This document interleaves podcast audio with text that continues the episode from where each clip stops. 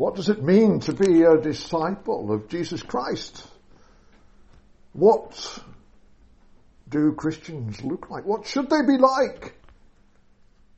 If you were to give a report of what folk in the church were like to someone else who didn't know us, what would you say? We have before us Colossians,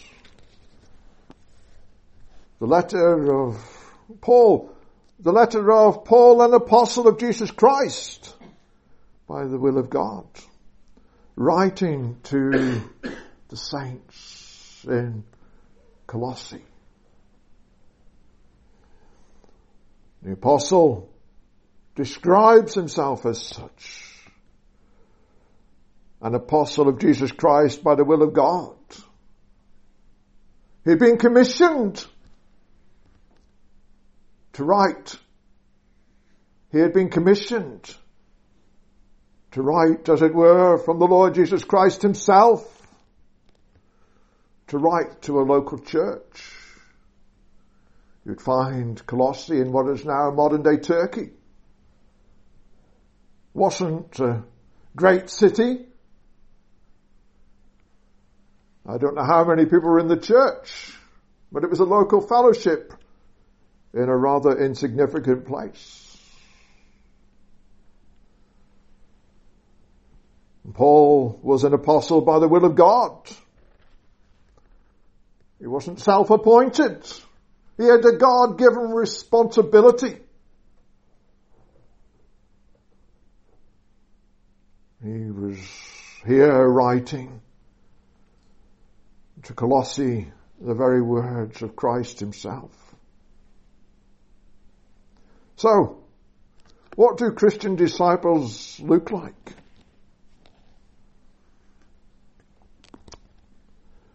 We see there in verse 5, a Christian disciple of Jesus Christ is one who has heard the word of truth of the gospel. This has been brought to us. This glorious good news has been brought to us by men appointed by Christ, His apostles, and those who work closely with them. What we call the New Testament is the collection of the apostles' doctrine. It's on this foundation that the church is built. There's a very personal aspect to this. Each of the disciples in the church at Colossae had heard the truth of the gospel. We gather together for worship to sing for prayer. But being a disciple of Jesus Christ is at its most basic, a very personal, a very individual matter. For each of us stands before God. It's not about who your parents are. It's not about which nation you come from. It's not about any ritual that you might have had done to you as an infant. It is about hearing the word of the truth of the gospel. Romans 10 verse 17 we read, faith cometh by hearing and hearing by the word of God. I would venture to suggest that just about all of us here have often regularly, many times heard the words of truth of the gospel. However, there's a difference between having the sounds coming through your ears and actually taking them in, understanding them, believing them, acting upon them. Paul is writing to these people at Colossae. We read there verse 2, he calls them saints and faithful brethren in Christ. Saints. Saints means those who've been set apart, those who have been consecrated. Faithful brethren. We could say that means they were brethren who were full of faith. They had believed. They had been set apart by God for His service. In hearing the word of the gospel, the Lord had, as with Lydia in Philippi, Acts chapter 16 verse 14, the Lord had opened her heart. We read there of Lydia, whose heart the Lord opened, that she attended unto the things which were spoken of Paul. Disciples of Jesus Christ are those who have heard. They've heard because the Lord has opened their hearts. There's such a danger, isn't there, of, of hearing, of knowing the facts of the gospel, but not having it mixed with faith. Hebrews chapter 4 verse 2. For unto us was the gospel preached as well as unto them, but the word preached did not profit. Did not profit them. Not being mixed with faith in those who heard it. Is that you? Is that you? You've heard the gospel many times, but, but has it profited you? Has it been mixed with faith in your hearts?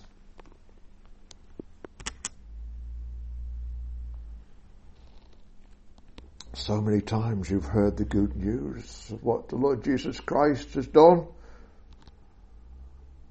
but yet you do not believe.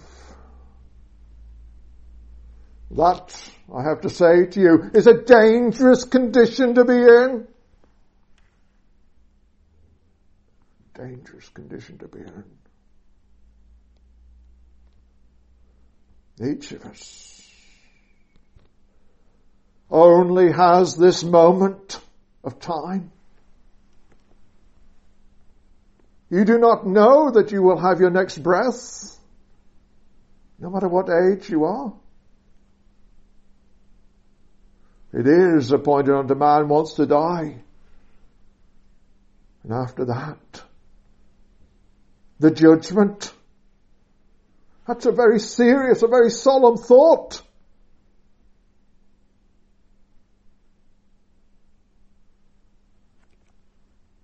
The gospel. The good news is a message of great joy and hope. It is all about the person and work of the Lord Jesus Christ, who, verse 15, is the image of the invisible God, the firstborn of every creature. If you want to find out what God is like, look to the Lord Jesus Christ. He is. He is the monogenes of God. He is of eternal generation, as it were, from the Father, the heir of all things. Though he is the eternal Son, yet he humbled himself. He laid aside his glory and he came to live on this earth amongst people like us. He took on himself flesh and he lived as a servant. And why? Verse 14. Why? And so that we could have redemption through his blood, even the forgiveness of sins.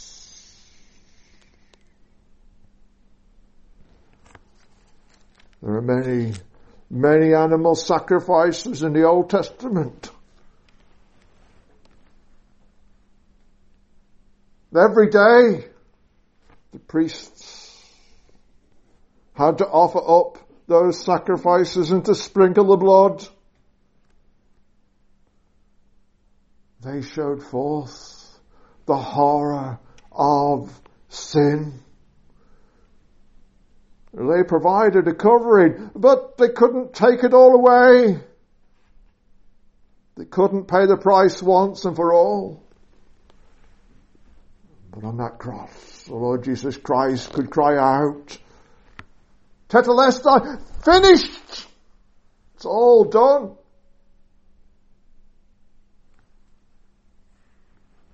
His blood was shed to redeem his people from their sins. We are to heed the call of Christ at the beginning of his ministry. Mark chapter 1 verse 15. Repent ye and believe the gospel. The disciples of Jesus Christ at Colossae had heard the truth of the gospel. They were saints, they had been consecrated, they had been set apart for the glory of God. They were filled with faith in Christ. It was His merit. The redemption He had paid by His blood, which had made them, verse 12, which had made them meet or suitable uh, to be partakers of the inheritance of the saints in light. Made them suitable. Clothed in the righteousness of Christ. Clothed in the righteousness of Christ. Made suitable for the presence of Christ in the glory of heaven. Secondly, disciples of Jesus Christ have, have love, have love to all the saints. Verse 4. Since we heard of your faith in Christ Jesus and of the love which ye have to all the saints and the love which ye have to all the saints hearing the word of the truth of the gospel, having it mixed with faith in your hearts, will produce fruit. Christians, verse 2, are described as being brethren in Christ. In Christ. Jesus himself gave us a very clear picture of what this is all about. John chapter 15 verse 5. I am the vine. Ye are the branches. He that abideth in me, and I in him, the same bringeth forth, the same bringeth forth much fruit. For without me ye can do nothing those who are disciples of Christ, those who are in Christ will produce fruit. Fruit can be seen. Fruit will be seen in daily life. And here we see that this fruit is manifested in the love uh, that Christ's disciples have for each other to all the saints. Be very clear about this, of course, that the fruit, the good things that are seen in the disciple are not the grounds of our acceptance with God. Rather, the fruit is the consequence of being in Christ. It is the consequence of the work of the Holy Spirit in our lives. A local church is a gathering of disciples, of, of saints, those who've been set apart and gathered together. A gathering of individuals who have been declared forgiven and holy because of the merit of Christ. And being in Christ, it will produce fruit. They will produce the fruit of mutual love. The fruit will be seen, but, but, but, we are still growing in Christ. Notice how the apostle prayed for them in verse 10 that ye might walk worthy of the Lord unto all pleasing, being fruitful in every good work and increasing in the knowledge of God. Saints set apart, but with room and a need to grow and to be yet more fruitful, to abound more and more in Christ. Every day we need to walk closer to Christ. We need to grow in the knowledge of Christ. How do we do this? It is surely through the reading and studying of God's Word. This is where He has revealed His will to us. The more we hear of the Word of God, the more that it is mixed with faith in our hearts, the more fruitful we will be. This is the work of the Holy Spirit. Paul had heard of that love which he have to all the saints. Didn't Jesus give us that new commandment? John chapter 13 verse 34. A new commandment I give unto you that ye love one another. And he went on to say, verse 35 there, by this, by this shall all men know that ye are my disciples, if ye have love one to another. The disciples of Jesus Christ are to be known by those outside the church, are to be known by those outside the church for their mutual love one to another. There's a passage in Philippians chapter 2 where the apostle sets forth a very high standard of this love. Philippians 2 verse 2, fulfill ye my joy, that ye be like-minded, having the same love, being of one accord, of one mind. Let nothing, let nothing be done through strife of vain glory, but in lowliness of mind let each esteem other better than themselves. Look not every man on his own things, but every man also of the things of others. That is the high standard because it is having the mind of Christ.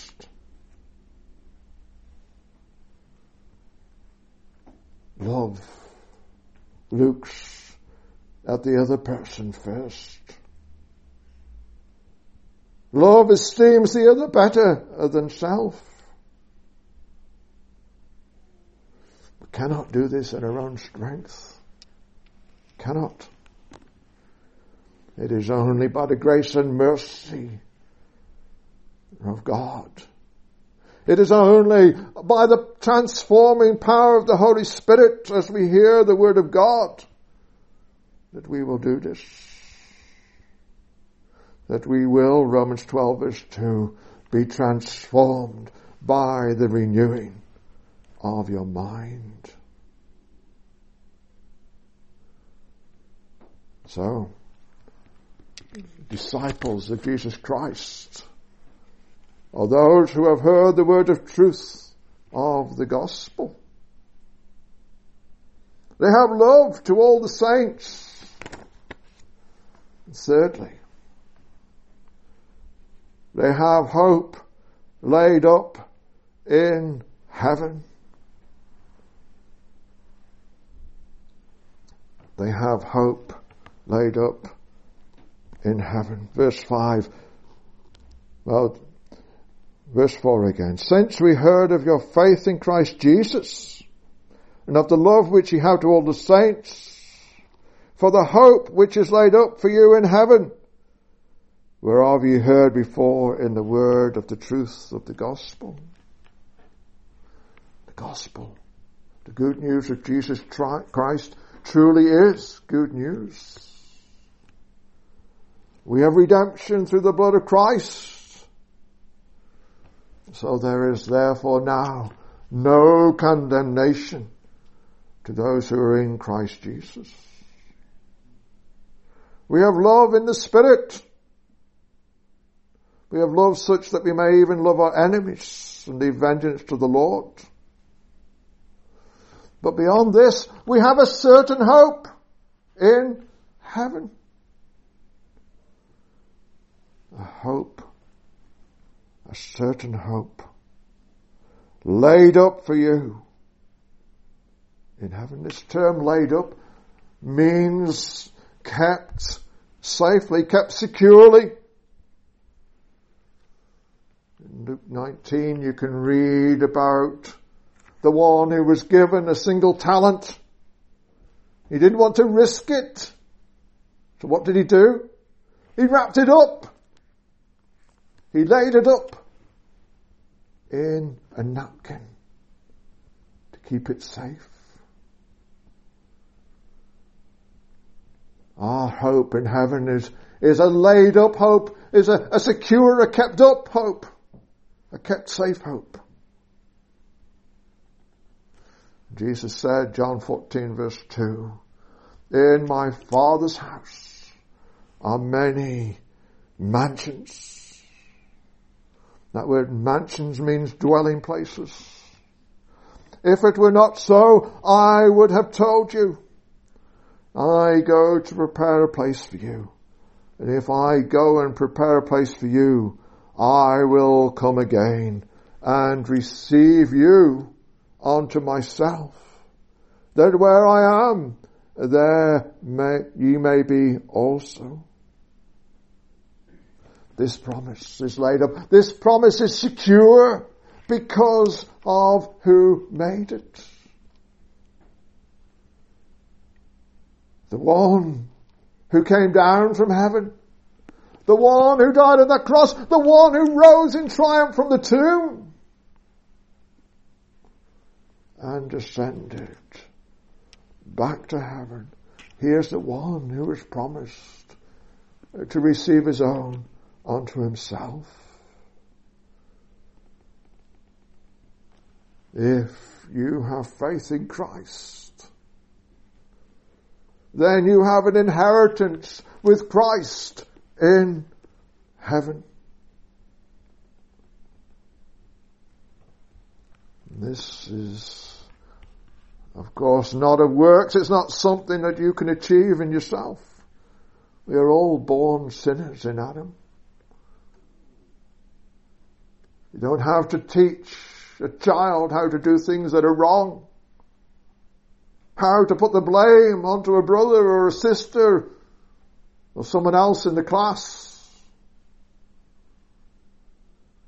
How to keep quiet when they should speak up how to speak up when they should be quiet.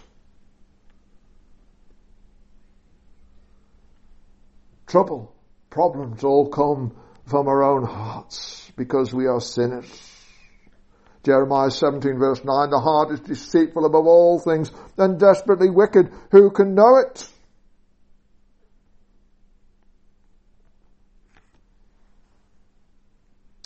Heaven in heaven there will be no more sin, no more rebellion, no more sickness. Jesus has gone to prepare a place for all whose trust and faith is in Him. But if you are happy in your rebellion against God, let me tell you, there are places of sin. There are pleasures of rebellion against God. But they endure only for a season. In time, you will find, Proverbs 13 verse 15, the way of transgressors is, is hard. The way of transgressors is hard. You might not get your wages in this life. That's true. You might not. Although, lot of people get more wages from their sin than you might realize even during their lives. But it is very, very important to remember the wages of sin is death. It is important, important to remember that it is appointed on a man wants to die. And after that, the judgment. Jesus said to some, Depart from me, for I never knew you. Those are some of the saddest words in scripture. It is only by the grace of God. It is only uh, through the finished work of Christ Jesus. It is only through His blood shed on that cross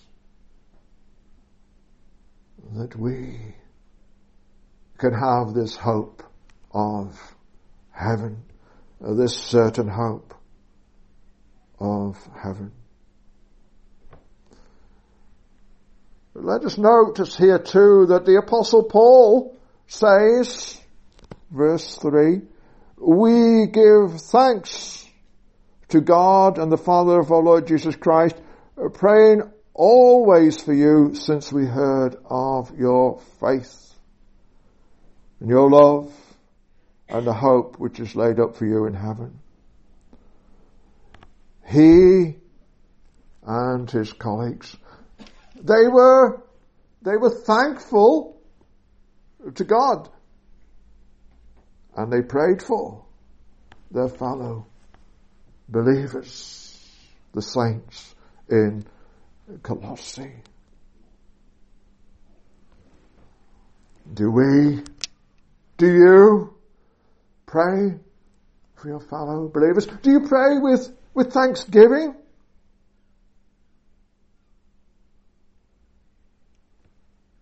Do you pray for the Lord's blessing